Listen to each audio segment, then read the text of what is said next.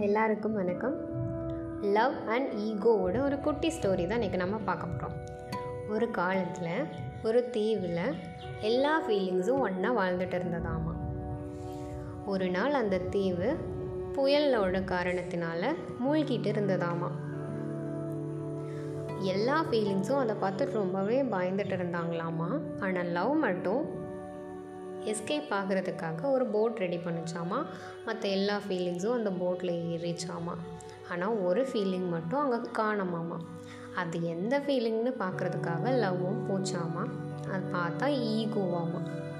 Love எவ்வளவோ try பண்ணிச்சாமா ஆனால் ego வரமாட்டேன்னு சொல்லிடுச்சான் அதே நேரத்தில் தண்ணியும் தீவுக்குள்ளே அதிகமாயிட்டே இருந்ததாமா.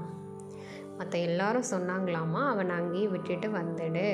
நீ போட்டுக்கு வந்துடு அப்படின்னு. ஆனால் லவ் வந்துட்டு லவ் பண்ணுறதுக்காக தானே உருவாக்கப்பட்டது? அதனால் கடைசியில் மற்ற எல்லா ஃபீலிங்ஸ்க்கும் எஸ்கேப் ஆகிடுச்சாமா லவ் அந்த ஈகோவோடவே சேர்ந்து அந்த தீவிலேயே இறந்துடுச்சாமா?